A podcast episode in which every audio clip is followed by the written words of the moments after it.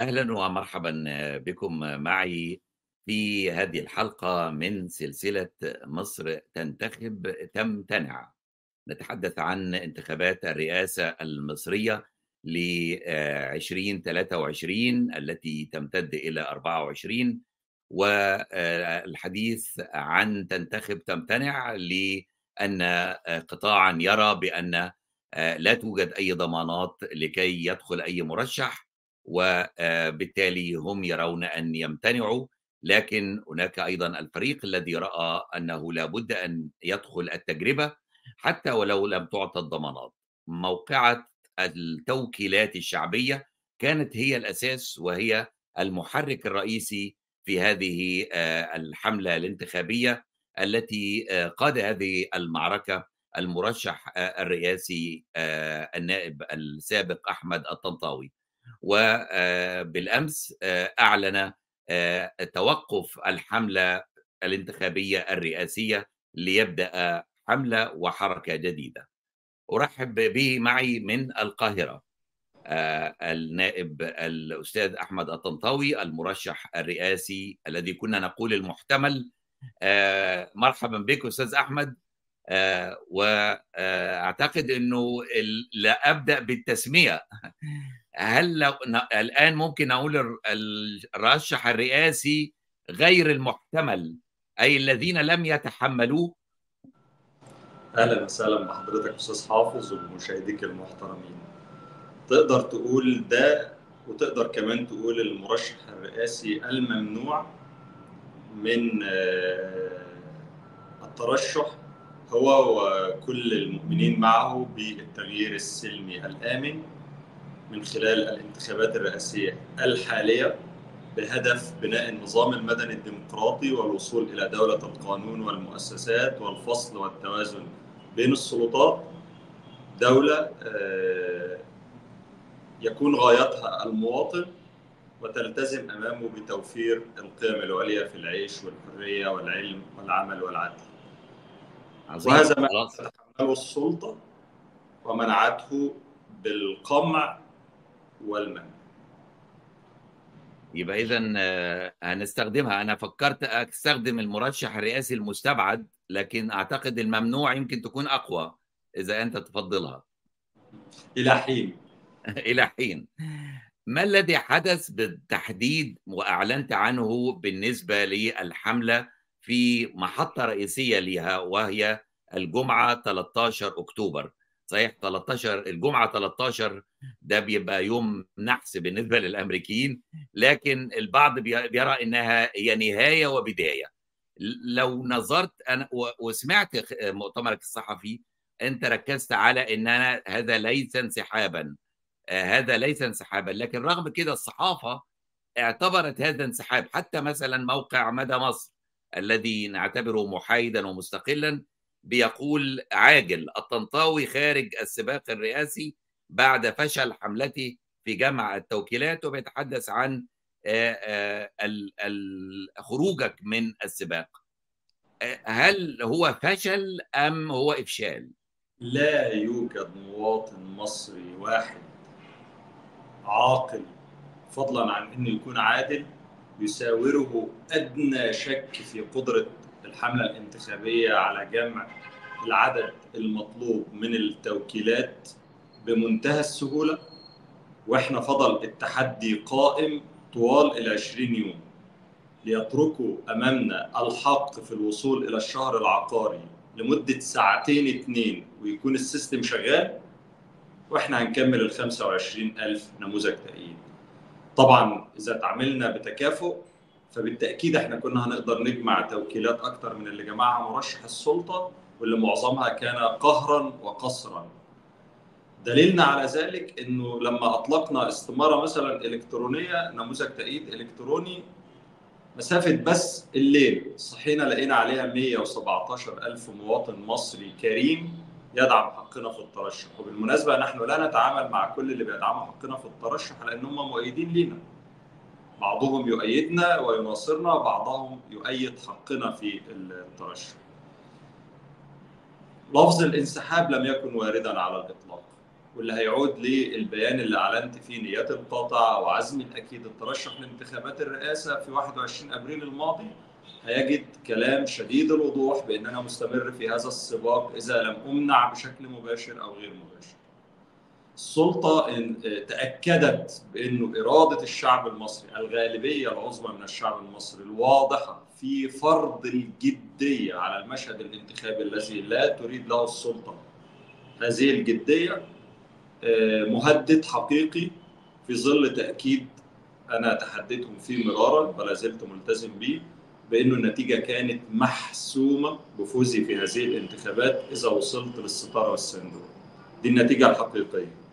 وإن التجاسر على إعلان نتيجة أخرى سوف يكون له تداعيات لا يتحملها النظام السياسي، فكان قرارهم المنع المباشر.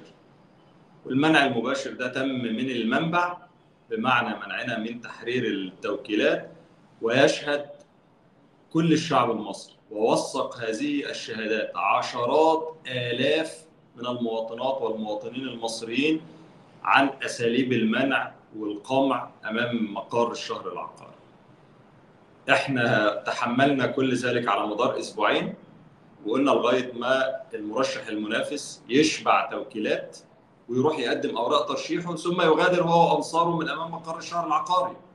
ليس هناك معنى لوجودهم بهذا الشكل وإغلاق المقر واللي مننا يصل إلى باب الشهر العقاري بعد محاولات مضنية الحجه السخيفة إن ال system واقع. ال system اللي عمل مليون 130 ألف توكيل للمرشح المنافس ممكن ده يتحسب ال 217 شهر عقاري وكل شهر في اثنين موثقين وساعات العمل قد إيه إلى آخره ويتحسب كده كانوا بيطلعوا توكيل كل قد إيه لأنه ما شاهدناه من مصائب أمام وداخل مقر الشهر العقاري سوف يكون محل حديث طويل لاحقا. نعم لكن أليس هذا تصنيف أو أو تشخيص مضبوط حتى من الموظف البسيط في الشهر العقاري؟ ال system واقع. يعني لو ترجمنا له ال system هو النظام أو المنظومة النظام واقع. الحقيقة هذا أيضا يعني تعبير له دلالة رمزية. وبينما كنا بنطالب بتوكيلات مميكنة باستخدام الرقمنة. السلطة عملت شيء عجيب جدا.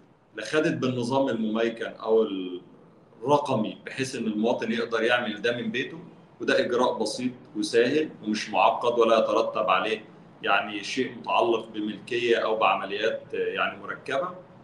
ولا خدوا بالنظام اليدوي المتبع في السفارات في الخارج. يعني في الخارج المواطن كان بيحصل على هذه الاستمارة وكان بيطلب منهم في معظم السفارات خدوا صوروها املوها وبعدين تعالوا قدموها.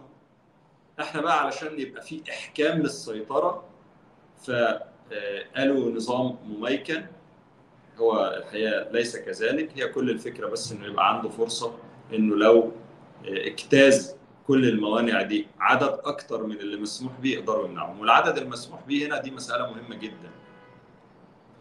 إنه يقرر إنه يعطينا احاد التوكيلات يوميا في كل مكتب من المكاتب.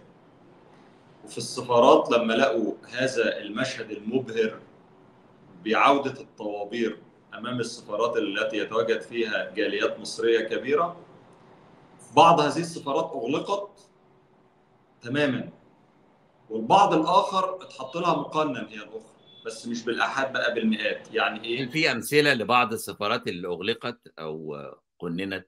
أو ده منشور. شهادات المواطنين المصريين اللي آه راحوا السفارات ولقوها مغلقة منشور وشهادات المواطنين المصريين اللي راحوا تاني علشان يصطفوا في طوابير. إحنا عملنا يوم واحد كبير في بداية التوكيلات في الثلاث أيام اللي سميناها أيام الأمل.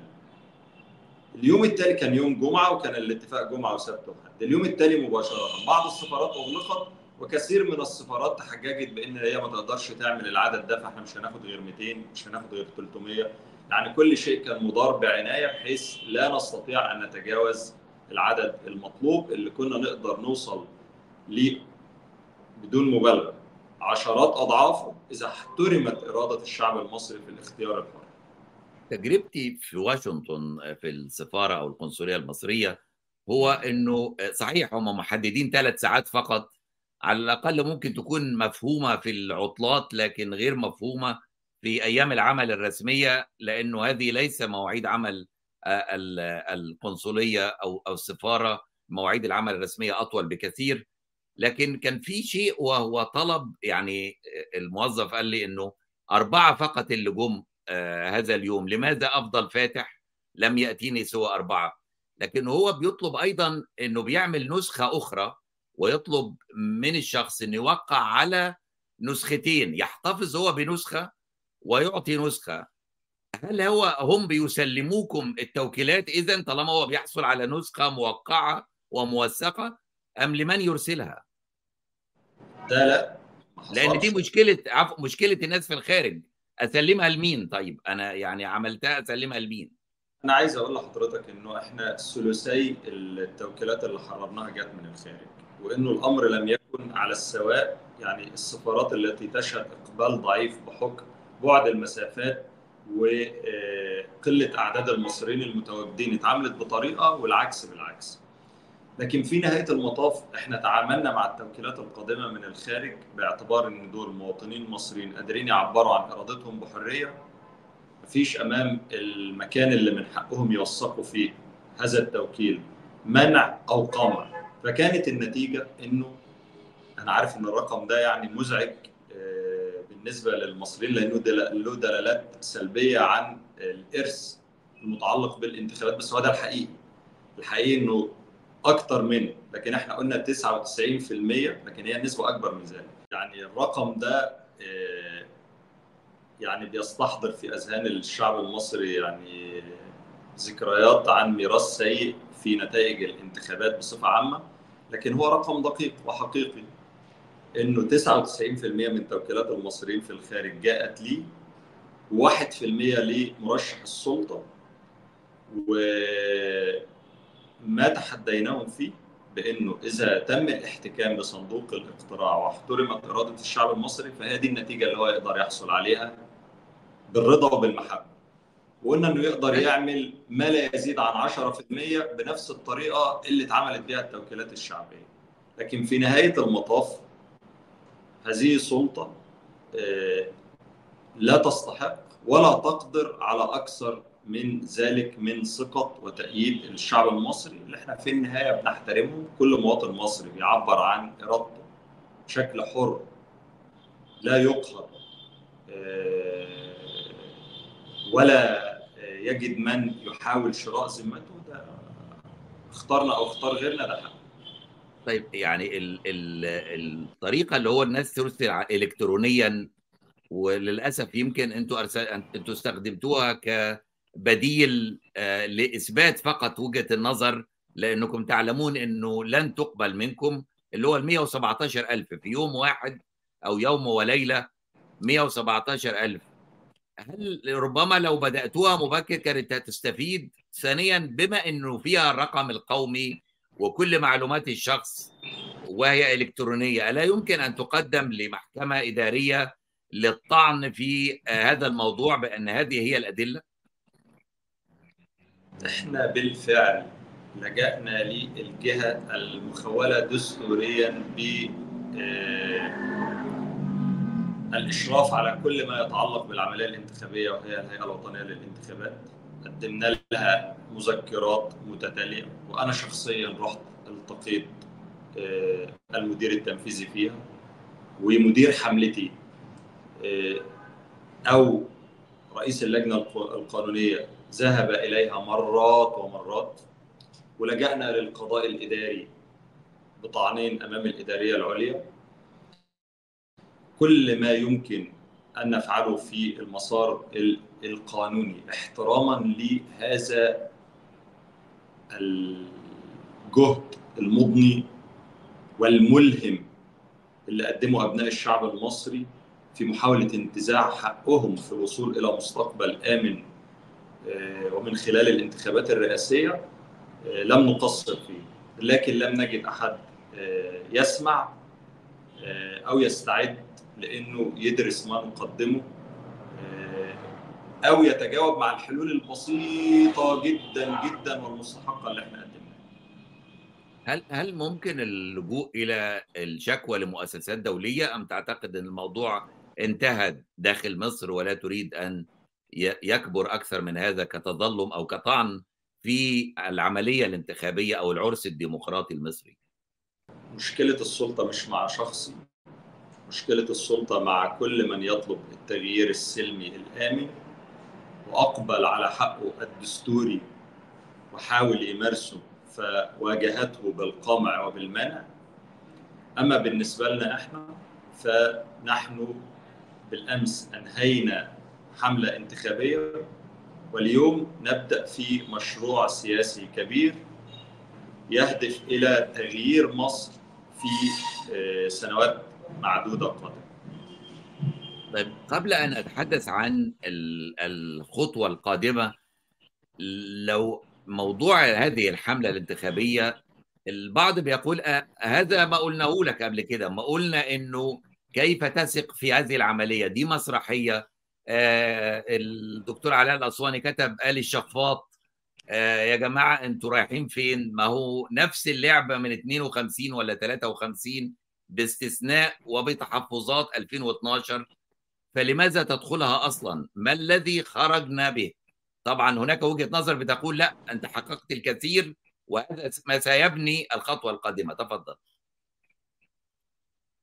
أنا أحترم وجهة النظر هذه و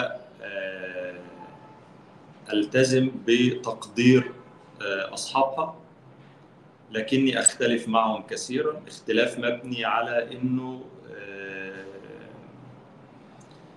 يعني اللي بيمارس العمل السياسي بالمعنى الحركي يبقى عنده تأثيرات مختلفة عن اللي بيمارس السياسة اللي أعلنته هو اللي التزمت به إنه إما أن نفرض الجدية أو أننا لن نشارك في هذا. وأتمنى إنه يشاركنا الرأي أصحاب وجهة النظر تلك بأن ما تحقق في خلال الشهر الأخير بالتحديد. والحقيقة إنه سبقه تحضير لأنه ما فيش حملة انتخابية ممكن تحقق على الأرض اللي أكرمنا به الشعب المصري بدون ما كان يبقى فيه تحضير سابق ليه. والتحضير ده يمتاز بندره الموارد المالية ووفره في الموارد البشرية على تنوعها وعلى قيمتها وعلى ثرائها وعلى قدرتها على إنها تعكس وجه مصر الحضاري وال والمتنوع أيضا. اللي مش منتبه لأنه هذه الحملة واحدة من نتائجها هي استعادة الروح. و رؤية الشعب المصري صوتا وصورة لقدرته على إنه يعبر عن نفسه وإن الناس تكون في الشوارع بتهتف عيش حرية عدالة اجتماعية. وإنها تضرب المثل في قدرتها على النضال السلمي الديمقراطي. أنا أتمنى منه إنه بعد يعني هدوء يراجع تاني التجربة دي لأنها سوف يكون لها في المستقبل أثر. نتمنى إنه في خلال عدد محدود من السنوات ينتهي بإنجاز التحول المدني الديمقراطي. طيب هل الحملة وهذا الزخم الذي تم في حملة التوكيلات ممكن أنه يطرح فكرة بيراها البعض بأنه الحركة المدنية الديمقراطية كان لها ثلاث مرشحين أو ساعين للترشيح أستاذة جميلة إسماعيل أستاذ فريد زهران والأستاذ أحمد الطنطاوي كمستقل لكن في هذه الحركة أيضا حزب الكرامة سابقا. لما الآن؟ بما أنه فشلنا في عمل فريق رئاسي وننسق معا قبل الانتخابات لما بما انه أحد الأعضاء الحركة المدنية قد حصل على العتبة وهو 30 نائب في مجلس النواب صوتوا للأستاذ فريد زهران الحزب المصري الديمقراطي الاجتماعي لما لا تنضم كل الكوادر هذه لحملة الأستاذ صنطاوي اليه عايز أحط بس مجموعة من المعلومات تحت سمع وبصر السادة المشاهدين. أولها إنه أنا كنت المرشح الوحيد من بين من قررت الحركة المدنية أن تختار منهم مرشحا لها الوحيد الذي قبل مبدأ تصويت ال 12 حزب. واحترام إرادة الأغلبية كنت. وده في اجتماع جرى يوم الأحد 24 سبتمبر عشيه إعلان الهيئة الوطنية للانتخابات الجدول الزمني. وأنا كمان كنت المرشح الوحيد اللي أعلن التزامه بإن إحنا ناخد موقف جماعي بالمقاطعة شريطا إنه ينص في بيان معلن عن أوصاف محددة لمن يخرق هذا الاتفاق وأولها إنه يبقى خاين وده ثابت إنه يبقى و... إنه يبقى خاين خان الاتفاق وأنا قلت إن الاتفاق ده مش هيقدر يدخل فيه إلا المرشح الذي يمتلك إرادته الحرة في إنه يتخذ قرار لكن لكن ثانيا- أيضا أستاذ فريد معلش في الحتة دي الاستاذ فريد أنا عملت. معاه مقابلة في هذا البرنامج قال إن الأستاذ طنطاوي أعلن في بيروت قبل أن يأتي حتى إلينا أعلن إنه هيترشح. إنه أما- أمام أمر واقع. الأستاذ يقول اللي هو عايزه والاجتماعات الاجتماعين اللي حضرتهم في الحركة المدنية موجودين وهنشر آه، كلمتي في هذا الاجتماع بعد كل ما أثير حول موقفي من آه، ادعاءات لن أنجر ليها لأن أنا لا أدخل في المهاترات ولا تصرفني الصغائر عن القضايا الرئيسية اللي أنا نظرت نفسي ليها. فده موقفي الأول ويشهد عليه أحزاب الحركة المدنية وفي كل الأحوال الحركة المدنية هتتخذ قرارها. يعني في ضوء كل ما جرى الحركة المدنية هتتخذ قرارها سواء آه، بدعم آه، مرشح أو آه، غير ذلك. الحركة المدنية تجتمع يوم. الثلاثاء يوم الثلاثاء المقبل اجتماعها تمام. آه، في القاهرة تمام. هل حضرتك هت- هل هتحضروا؟ أنا سأرفع الحرج عن الجميع ولن احضر. النقطة الثانية إنه آه، لا يوجد عضو أو عضو واحد في حملتي الانتخابية.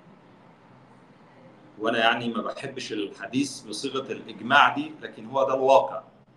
الواقع إن ما فيش ولا عضو ولا عضو واحد في حملتي الانتخابية التي كان هدفها التغيير مستعد أن يشارك في التجميل. وإحنا بدأنا نقاش أولي حوالين ماذا بعد؟ ولقينا إنه من المفيد الإعلان عن إنه في خيارين مستبعدين خيار الاستسلام وخيار التهور والانتقال إلى المجهول. وما بين هذا وذاك إحنا منفتحين في نقاش داخلي ما بين أعضاء الحملة ال 23000 وأضعاف هذا العدد ممن انخرطوا في أنشطتها دون أن يوقعوا استمارات التطوع فيها والأرقام دي ليها دلالة. إنه تبقى في حملة فيها 23000 متطوع وأضعاف هذا الرقم من المنخرطين في أنشطتها دون أن يتطوعوا فيها.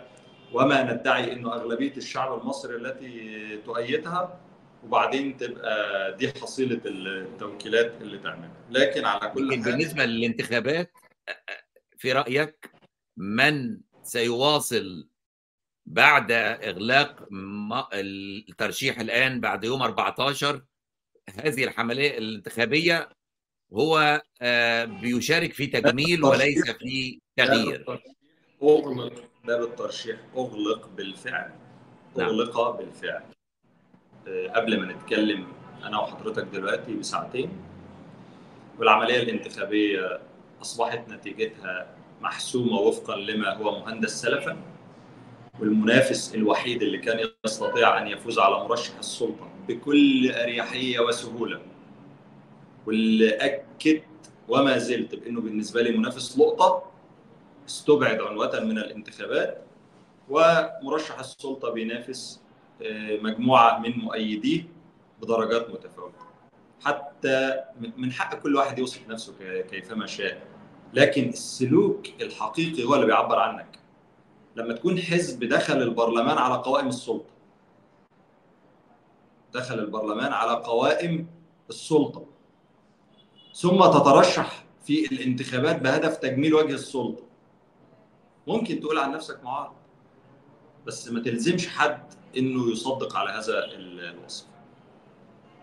يعني اذا النواب إن, إن لم يكونوا مستقلين لا نحسب العشرين الحد الأدنى لأي واحد من الذين صوتوا ولا أو في النخبه السياسية المصرية ولا في الأحزاب وده كلام قاله الكافة داخل اجتماع الحركة المدنية اللي أنا حضرته. السيد رئيس حزب المحافظين وهو الأمر الذي انضم إليه كل من تحدث في النقطة دي تحديدا أقر بأنه لا إمكانية لأنه مرشح يحصل على تزكيات بهذا العدد من البرلمان إلا إذا كان ذلك بأوامر من السلطة أو على الأقل بإذن منه. نعم. ده كلام الخطوة القادمة ده نعم. في حضور في حضور هذا المرشح وقالوا مدير الاجتماع رئيس حزب المحافظين المهندس أكمل قرطان وشاركه الرأي كل اللي موجودين تقريبا من غير حزبه نعم. في أكثر من 110 أو 120 من أعضاء حملتك مسجونين أو معتقلين؟ 132 حتى الآن. حتى الآن. على الأقل الأرقام التي وصلت إليك تزيد عن 130 هل تتوقع عنهم أم تتوقع مزيد من البطش أو الانتقام لكل ما قيل بما فيها المرشح اللقطة وادوني ستارة وصندوق واشوف هعمل فيه إيه. شوف حضرتك. يعني القبض على هؤلاء فضلا عن إنه يعني السلوك جائر من الناحية القانونية فهو معيب من الناحية الأخلاقية. ولا يصح لأنه منافس بيدعي إنه معاه تأييد وبيعبر عن ثقته في إن الناس معاه يختبئ خلف المؤسسات أو يستخدمها في التنكيل بمنافس له. وزي ما قلت وبأكد إذا في يعني مجدعة في الحكاية فأنا المعني وأنا موجود. إنما تكرار هذا الأسلوب للمرة الرابعة في مسيرتي السياسية وفي خصومتي مع هذه السلطة في كل مرة هو بيزيد من آلامي لكنه لا يقتل الأمل داخلي. هو ناجع على مستوى اعتصار قلبي لكنه فاشل تماما على مستوى كسر إرادتي. وما تعاهدت عليه أنا والزميلات والزملاء عند تدشين هذه الحملة الانتخابية هو أن نقتسم الألم بكبرياء وأن نتشارك الأمل بشجاعة. وقد فعلنا. وكل واحد منهم كانت رسالته ليا. إنه إذا كان هو ضحية لهذا المطلب العادل والقانوني والمشروع والبسيط طلبه الوحيد ألا نتوقف. ورغم كل الأوجاع التي لا نخفيها لأن إحنا بشر. هل حصل ضغوط؟ على حملتك.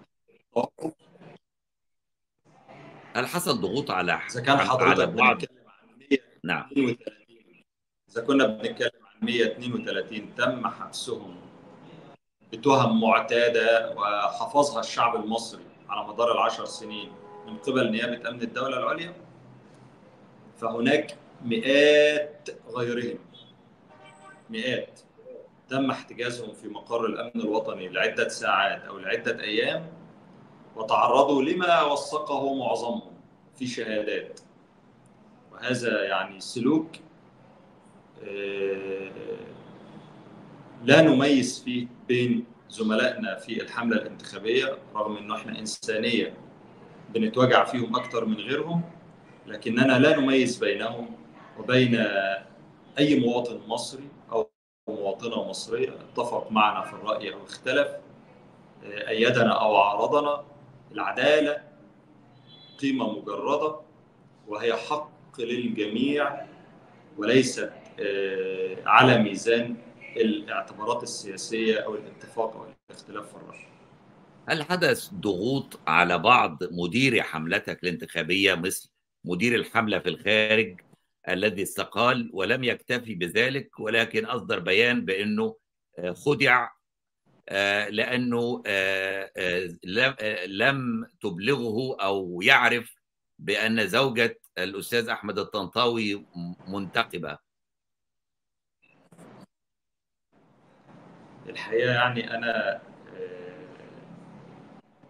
لم يعني أسمع من عاقل إنه المفروض لما أروح أقدم نفسي ليه أو أتعرف عليه أقول له أنا أحمد الطنطاوي السياسي والصحفي المصري والمرشح للانتخابات الرئاسية واللي زوجته منتقبه. ده أمر يعبر عن مشاكل الحقيقة يعني لا أحب أن أصفها لكن كل من يعرفني على المستوى الأسري والاجتماعي وهم بالآلاف دون أي مبالغة يعرف أن حرمي المصون اختارت وهذا حقها بكامل إرادتها الزي الذي يناسبها وهذا أمر لا يعني أحد إلا إذا كنت أنا من أنصار أن يكون هناك سيدة أولى وأن يكون لها معاملة خاصة. كل الناس اللي عارفاني تعرف إن أنا أرفض مصطلح السيدة الأولى وأعلنت إن زوجتي سيدة من مصر وليست سيدة مصر الأولى وإنه لن يتغير أي شيء في حياتها ولا في حياة أسرتي إذا ما أصبحت رئيسا وحتى طريقة معالجة الأمر ده بروتوكوليا عندما تستدعي الضرورة ذلك رجعت فيه متخصصين في المراسم والبروتوكول. وهذا أمر شخصي والحقيقة اللي بيتكلم فيه بهذا الشكل يناقض نفسه. منين أنت مع الحرية الفردية؟ ومنين بتعتدي على حق أي حد في إنه يختار بإرادته الحرة ملبسه أو أو أفكاره. اللي يعني الشعب المصري وأنا ملتزم أن أقدم إفادة عنه وأنا أفعل ذلك طول الوقت هل هناك أي بنت أو ست طول حياتي طفلا كنت أو مراهقا أو شابا أو رجلا شكت يوما من إن أنا اعتديت عليها بالقول أو بالفعل أو بمجرد نظرة؟ إذا كان ده حصل فأنا لست جدير بأن أعرض نفسي على الشعب المصري كرئيس للدولة المصرية. إذا أنت تنظر للمسألة بأنه من حقوق أنه ده احترام لحق المرأة وليس العكس وليس فرض على المرأة. هل يقبل من رجل يحترم نفسه إنه يفرض على زوجته زيا يفيد في مساره أو في طريقه أو في مشواره أو في أهدافه الحقيقة إن العكس هو الصحيح وأنا يعني تقديرا لحضرتك أنت بشكل شخصي ولما أعرفه عنك على المستوى المهني والإنساني أجبت على هذا السؤال بهذا الوضوح. لكن مثل هذه الأمور أنا أعلنت بوضوح إنه أنا مرشح كمدير للدولة المصرية. ما بيني وما بين الناس هو الالتزام بالوصف الوظيفي من منطلق الدستور والقانون وإن لن أمارس سلطة أبوية ولن أكون وصيا أو قيما على سلوكيات الشعب المصري وسأضمن لكل مواطن مصري حقه حقه. في الاعتقاد حقه في التفكير حقه في الاختيار والا يحاسب على ذلك إلا بموجب الدستور والقانون. طبعا الرئيس يمكن يعني حكاية تقليعه الغربية للسيدة الأولى كان فقط بالنسبة للسيدة جيهان السادات وسوزان مبارك لكن إلى حد ما الرئيس عبد الناصر مثلا لم يظهر زوجته إلا ربما مره في حضور الرئيس تيتو يمكن في يوغوسلافيا. المجتمع العربي رئيس دولة الإمارات بكل تحرر الإمارات لم نرى ابدا له في زيارة لأي دولة لمصر أو غيرها ولي عهد السعودية بكل حركة التحرر التي يقوم بها لم يفعل ذلك. لكن على الأقل أردت أن أطرح هذا الموضوع وأطرح معه أيضا لأنه المرشح الرئاسي دائما بيصبح باب مفتوح و... و... وأنت تعرضت لأقصى من ذلك وهو أن تتحدث عن موضوع الختان لبناتك. إن ما أصعبه على أي أب أن يقول للناس إذا كان أنا هذا أنا مع بنتي أو لم يتم. أنا عملت ده من منطلق المسؤولية حتى لا يفهم من كلامي. إنه أنا أشجع على ممارسة اجتماعية معينة وأنا التزمت وسألتزم مستقبلا بإنه أنا لا أدفع في اتجاه أفكار اجتماعية في هذا الاتجاه أو ذاك أنا عندي منظومة القيم اللي بتحكمني لكني لم أسعى لفرضها على غيري. وكل ما قيل في موضوع كلمتي أثناء مناقشة قانون تغليظ عقوبة الختان أخرج عمدا عن سياقه وأديرت حوله حملات ممنهجة مفهوم بالنسبة لي إنه الكثير منها شارك بحسن نية لكن من حركها في البداية ناس بحثت في تاريخ السياسي على نقاط ضعف أو ثغرات أو زلات لتستهدفني من خلالها. واللي أحب أقوله دلوقتي بكل وضوح أمام الشعب المصري إنه لو كانت السلطة وجدت في تاريخي ما يمكنها من اغتيالي معنويا لما كانت تأخرت في ذلك لحظة واحدة وبالأخص إنها كانت تراني وتسمعني ليس فقط مما يشهد به الشعب المصري من متابعة لصيقة ودقيقة وإنما أيضا ما تكشف لي من خلال جريمة التنصت على هاتفي المحمول التي كانت تسمح ب متابعتي صوتا وصورة حتى هو مغلق مفتوح أو نعم. نعم. فالحقيقة يعني إن أنا كنت أحب أسمع من هؤلاء أيضا كلمة بتقول إنه أحمد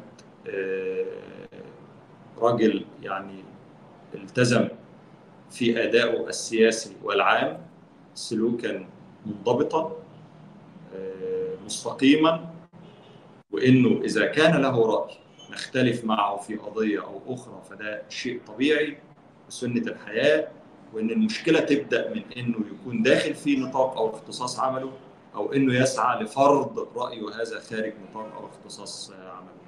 وأنا مش أعيد اللي قلته في القضية دي مرة ثانية أنا اتكلمت في القضية دي وقتها. حتى لا يفهم إن أنا بشجع في اتجاه سلوك معين فكون دون قصد بدفع الناس في هذا الاتجاه أو غيره. وفعلا أنا يعني جاوبت على سؤال حضرتك ده تقديرا نعم. لشخصك رغم إن أنا كنت مقرر إنه ده موضوع. يعني لا يعني الرأي العام الذي أعرف حدودي جيدا في التعامل معاه ومستعد للإجابة على كل سؤال يخصه. الحقيقة إن أنا عزيز. أقدر أدعي بإن أنا كتاب مفتوح أمام الناس عكس غيري يعني.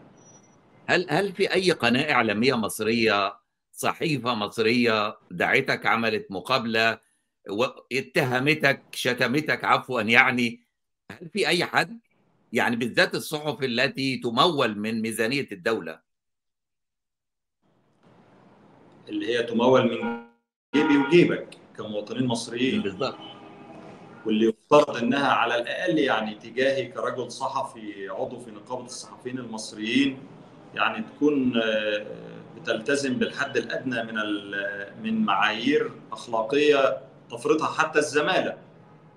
أنا منذ سنوات طويلة لا أحضر في الإعلام الحكومي أو شبه الحكومي إلا لنشر الأكاذيب والبذاءات التي تليق بأصحابها والتي أترفع أنا في الرد عليها.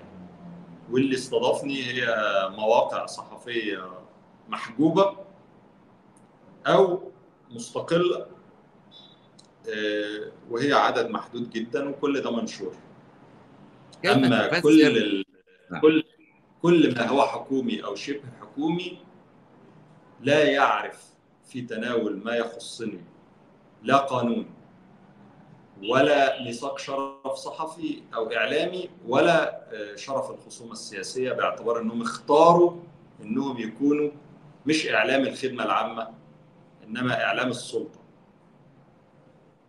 هل يعني السؤال متعلق ب الوصول رسالة أحمد الطنطاوي إلى الشعب المصري هذه التوكيلات هل هذا يدل على إنه هذا الإعلام نفسه الذي حجب عنك وينفق عليه المليارات فشل في نفس الوقت بينما وسائل التواصل الاجتماعي والمنصات المحجوبة واليوتيوب وال social media هي التي وصلت الرسالة؟ فشل وسوف يستمر في فشله هذا إلى مستقبل قريب. ننجز فيه التحول المدني الديمقراطي ونقدم للشعب المصري إعلاما حرا ومستقلا ويعمل وفق تقاليد وقيم. ويكون في خدمة الوطن والمواطن وليس في خدمة السلطة وده جزء أساسي من برنامجنا الانتخابي. الذي نعمل مستبشرين بأن إحنا نمكن من تنفيذه قريبا. الحركة الخطوة القادمة الآن ما هي؟ هل هي ائتلاف جديد حزب الأمل أم شيء مختلف تماما؟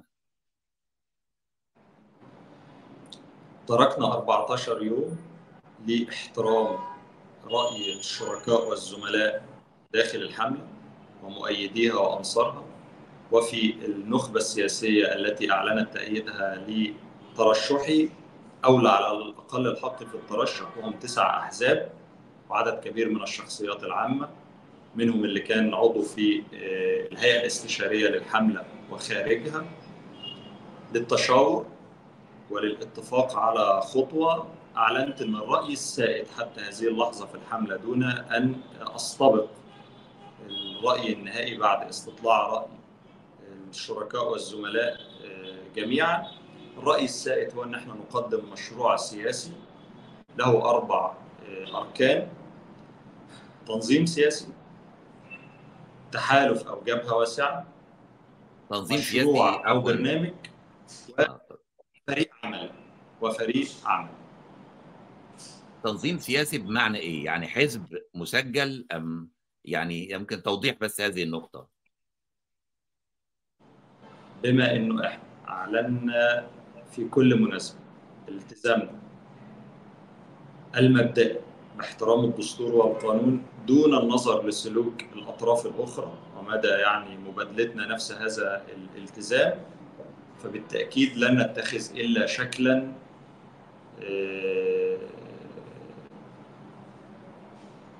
يعني يعترف به الدستور وينظمه القانون. أنت سميته فوق الأيديولوجيات أو يتجاوز الانتماءات السياسية. الحقيقة أنا من سنوات وأنا عامل مستويين واضحين جدا. إنه الفرد كل فرد له حق إنه يبقى عنده منظومته الفكرية والأيديولوجية إذا اختار ذلك إذا اختار ذلك. لكن التنظيمات السياسية في العصر الذي نعيش فيه أنا من أنصار إنها تكون مرجعيتها برنامج مش ايديولوجي والبرنامج ده تقديري له دائما كان إنه شيء إجرائي وليس إنشائي يعني مش منطلقات فكرية وسياسيه وإنما إجراءات عملية خطط عمل. يعني لما تقول هتصلح التعليم هتقول هتعمل ده إزاي إمتى آه، ومنين وفي وقت قد إيه. الكلام ده بقى بعد ما تصيغه ويبقى برنامج اللي عايز يسميه أي حاجة يسميه. مش العبرة مش بكده دلوقتي. وإحنا في لحظة تأسيس. نحن نحتاج إلى تأسيس نظام مدني ديمقراطي. لاحقا ممكن تيجي ناس تتنافس على هذا المعيار.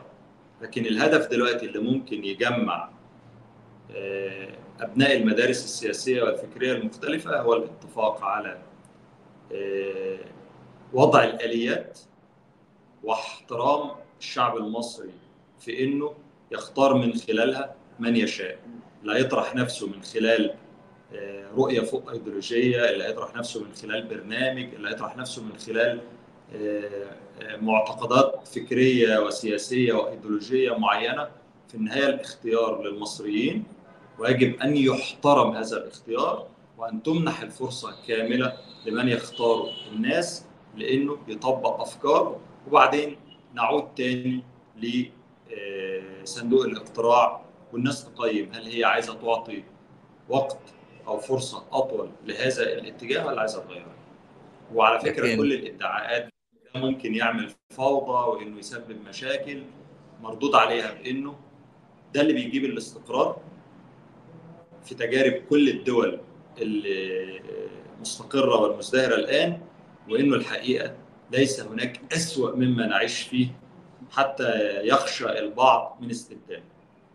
لكن هذا ما لم يتم في حملتك في التوكيلات هذا العناد بغض النظر عن مخاطر التغيير عدم أو انسداد باب التغيير السلمي بيتم وبالتالي يأتي الخوف على كيف يتم حركة شعبية وتحركات وجمهور وبعد أن تنطفئ الأضواء التي كانت موجودة على مسرح العرس الديمقراطي سيتم التنكيل مجرد ال 200 اللي دخلوا يحضروا مؤتمرك الصحفي يوم الجمعة بالأمس سمعت بأنه تم إتلاف جمع بطاقاتهم الشخصية إتلاف الباركود فيها فماذا سيحدث بعد أن تنتهي زفة الانتخابات الرئاسية؟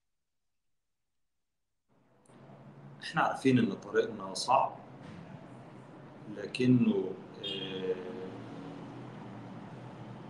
واجب الإصرار على المضي فيه ليس اختيارا.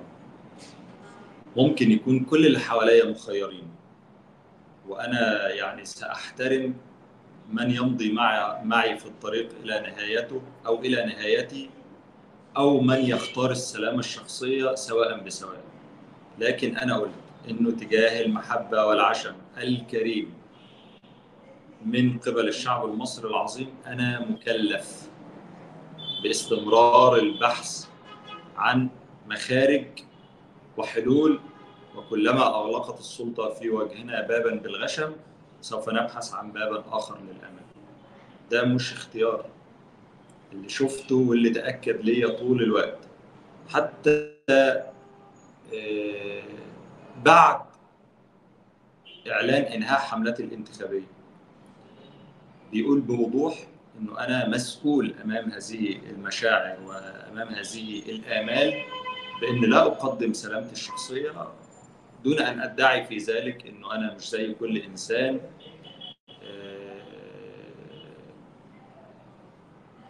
عندي في هذا الوطن مستقبل وعندي ما أخسره وعندي ما أخاف عليه لكن في النهاية لا أسمح للخوف أن يقعدني عن أداء واجبي. والحقيقة إنه ده لا لا أيضا لازم يوجه للطرف الآخر. ما الذي يمكن الاستناد إليه؟ لكي تمارس السلطة أفعال خارج إطار القانون أو متحلله من الأخلاق تجاه سياسي ومؤيديه وأنصاره. وزملائه وشركائه الذين يسعون للتغيير السلمي الآمن وينتهجون في كل فعل وقول أدوات ويتبعون آليات يلتزمون فيها بالدستور والقانون. بالتالي أنت غير يعني غير مطروح فكرة إنك مثلا تخرج خارج مصر فترة كما حدث من قبل لبنان لحمايتك ولو مؤقتا من البطش أو من إنهاء البديل الذي كان هناك خشية من وجود البديل وأصبح البديل موجود الآن أمام الشعب المصري أو الحركة التي ايدتك. لما حصل ده سابقا أنا قلت في وقتها إن أنا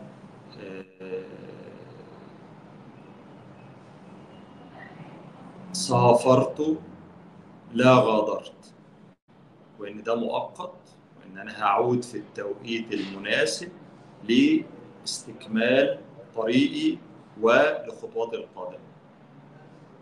ويعني أتمنى أن أكون وفيت بقدر ما أستطيع. وأنا ليس لدي ما أخشى معه من مواجهة العدالة أو القانون. فعلا ويمكن التجربة أثبتت ده دون يعني أن أدعي بأنه ده كافي بالنسبة لسلوك هذه السلطة لأن أعرف ناس زيي وأفضل مني وما عملوش أيضا حاجة مخالفة للقانون وتم عقابهم عقاب يعني مؤلم. والحقيقة إنه يعني لما تيجي تتأمل إنه إحنا على مدار عشر سنوات كان بيتم الزج بعشرات الآلاف من المصريين شهور أو سنوات. في دوامة الحبس الاحتياطي وبعدين مش أنا اللي بقول عليهم أبرياء دي نيابات ومحاكم أمن الدولة العليا. إما إنها صرفتهم أو إنهم أحيلوا لمحاكمة وتم تبرئتهم. السؤال الآن المعلق في رقبة هذه السلطة. ماذا عن من ظلمهم؟ ماذا عن المستمرين في انتهاك غيرهم ماذا عن كيفية جبر الضرر الواقع عليهم وعلى غيرهم؟ يعني هو الناس دي ما عندهاش حياة وأسر وأحلام. عادي كده إن السلطة تتعامل معاهم إنه أي حد كده مش عاجب سعادة البيت يروح طصه مذكرة بتاع التحريات يقول فيها كلام كبير كده ومجعلص من إنه يسعى لكذا ويؤدي إلى كذا والذي والتي وكل الكلام الكبير اللي بيتقال ده. الناس تترمى في السجن شهور وسنين وبعدين يتفتح الباب ويتقال لهم روحوا. ويجي غيرهم. عادي كده إنه في رفع مظلة الحوار الوطني والانفراجة والانفتاح وكل الكلام ده يخرج 1200 يدخل أكتر من 5000 ده عادي. يعني ده وضع. من الناحية الدستورية القانونية السياسية الأخلاقية. ينفع الناس تتعامل معاه عادي؟ ينفع الناس النهارده تستمع لنفس الأوصاف بخصوص ال 132 بطلة وبطل من زملائي في الحملة الانتخابية؟ وهو اللي اتقال على اللي قبلهم نفس الكلام في ثلاث مناسبات سابقة؟ محدش كده استرجع. أول مرة تعرضت للسلوك ده واتقبض على زملائي في مكتب خدمة المواطنين وأقرب وأحب أصدقائي. واتقال نفس الكلام. نفس الأبواق الإعلامية طلعت قالت إنه يعني دول اللي كانوا هيهدوا مصر. والحمد لله يقظت وزارة الداخلية أنقذت البلد في اللحظات الأخيرة وإن دول إرهابيين وإن أنا متورط معاهم في هذا الإرهاب. و... وارجع حضرتك للأرشيف وشوف الكلام كان بيتقال وقتها إزاي. الزملاء دول أقل واحد فيهم قعد سنتين ونص. وأكثر واحد فيهم قعد ثلاث سنين وشهرين في حبس احتياطي بلا تهم بلا ذنب إلا المحبة إذا كانت المحبة ذنب يعني إذا كانوا بيحبوني وأنا بحبهم فيتظلموا بسببي واتوجع فيهم وبعدين خرجوا دون تهمة. وتكرر ده مرة ثانية وثالثه وبيتعدى الوقت للمرة الرابعة. نفس الناس عديمي الضمير. هم اللي بيرددوا نفس الروايات. هل يجوز إن حد يكون بيسمع للكلام ده تاني؟ يعني طب دلوقتي إزاي تجيب ناس منخرطة في حملة مرشح لانتخابات رئاسية؟ الهيئه الوطنيه للانتخابات بتدعو المواطنين للإقبال عليها والمشاركة فيها. فالمرشح المنافس بيقول اعتبروها وسيلة للتغيير واللي عايز يغير قدامه الانتخابات يغير. فيتمنع المرشح اللي عايز يغير ويتنكل بصور متعددة بشركائه في هذا التغيير السلمي الآمن من أول اللي اتأذى في وظيفته. لغاية اللي أهين لغاية اللي انضرب لغاية اللي قمع لغاية اللي اتحبس. نحن نشهد الشعب المصري على إن إحنا اللي بنطلب المستقبل الآمن وإحنا اللي بنحافظ على بلدنا رغم كل ما نتعرض ليه من ايذاء وألم مش اللي قاعدين يدعوا الوطنية وبيتاجروا بده وبتتحول إلى منافع شخصية. أنا لا أريد أن أطيل عليك كثيرا طبعا وأنا أخذت وقت كبير منك ومتشكر للغاية لكن لا يمكن أن نترك دون أن نتحدث عن الموضوع الرئيسي الآن القصف الوحشي وما يتعرض له شعبنا في غزة خصوصا الحصار المطبق عليها الذي بدأ من 17 سنة وانتهى الآن بكل شيء تجويع ماء طعام كل شيء والخروج كمعبر فقط للأجانب وليس للأطفال أو الصغار. ماذا ترى بانه ضرورة أن تقوم به مصر تجاه موضوع غزة ولا تقوم به حتى الآن؟ لأن البعض بيقول نحن لا نريد التوطين لتصفية القضية لكن هل هناك شيء يجب أن تفعله مصر ولا تفعله؟ قبل كل شيء التحية الواجبة والمستحقة للمقاومة الفلسطينية وهي مقاومة واجبة على كل محتل على ميزان القانون الدولي أو على الميزان الإنساني لحق كل شعب تحت الاحتلال أن يقاوم وأن يسعى لتحرير الأرض والإنسان. فيما يخص الشعب المصري هذه دعوة أن نقدم كل ما نستطيع من خلال القنوات المشروعة لضع لدعم صمود الشعب الفلسطيني ودفاعه عن أرضه وعن قضيته وأنا لا أظن أنه الشعب المصري يحتاج مني السماح له وتنظيم عملية الدعم هذه. أما بالنسبة للدولة المصرية فإن دعم الشعب الفلسطيني على ميزان القانون الدولي الأخوة الجيرة هو واجب لا يحق لنا التخلف عنه. القضية الفلسطينية إذا حطيتها على الميزان القانوني على الميزان الأخلاقي على الميزان السياسي فهي قضية عادلة. وإحنا أحق بدعمها من غيرنا لأسباب مفهومة. إحنا مصر وإحنا كمان غير الشقيق إحنا الجار.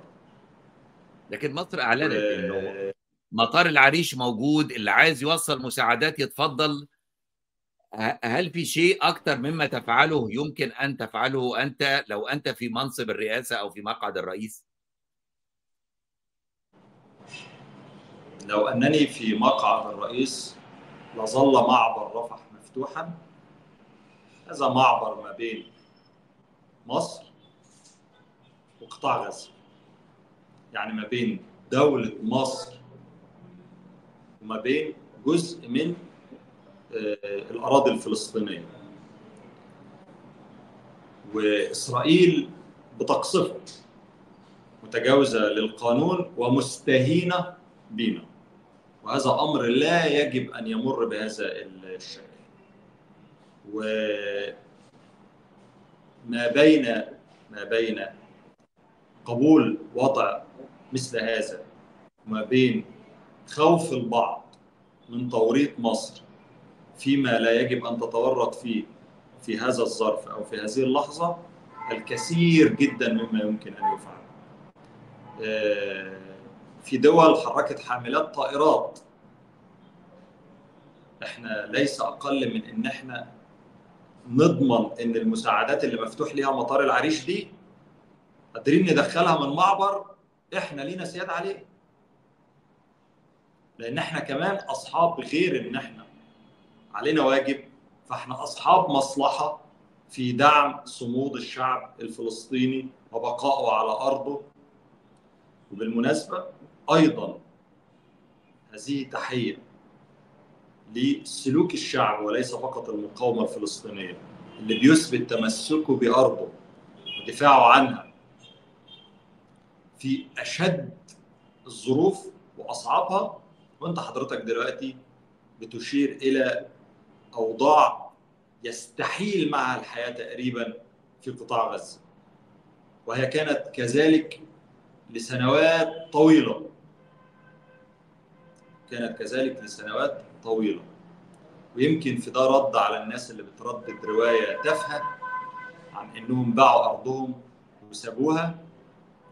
لأنه ده غير إن هو مغالطة تاريخية كبرى الناس النهارده تقدر تفتح شاشات الفضائيات وتتفرج هل هذا سلوك شعب يفرط في أرضه؟ الحقيقة بقى إنه اللي بيرددوا هذا الكلام هم اللي مستعدين يفرطوا في كل شيء وفي أي شيء ويقعدوا كده ينظروا على الناس وهم آمنين وقاعدين يعدوا في أرصدتهم فلوس. شكرا جزيلا لك أستاذ أحمد الطنطاوي المرشح الرئاسي الممنوع من تخطي عتبة التوكيلات والتي منعت كما وثقت الحملة ووثقها الكثيرون أمام أعينهم. شكرا جزيلا لك وإلى اللقاء في حلقة أخرى من برنامجنا مصر تنتخب.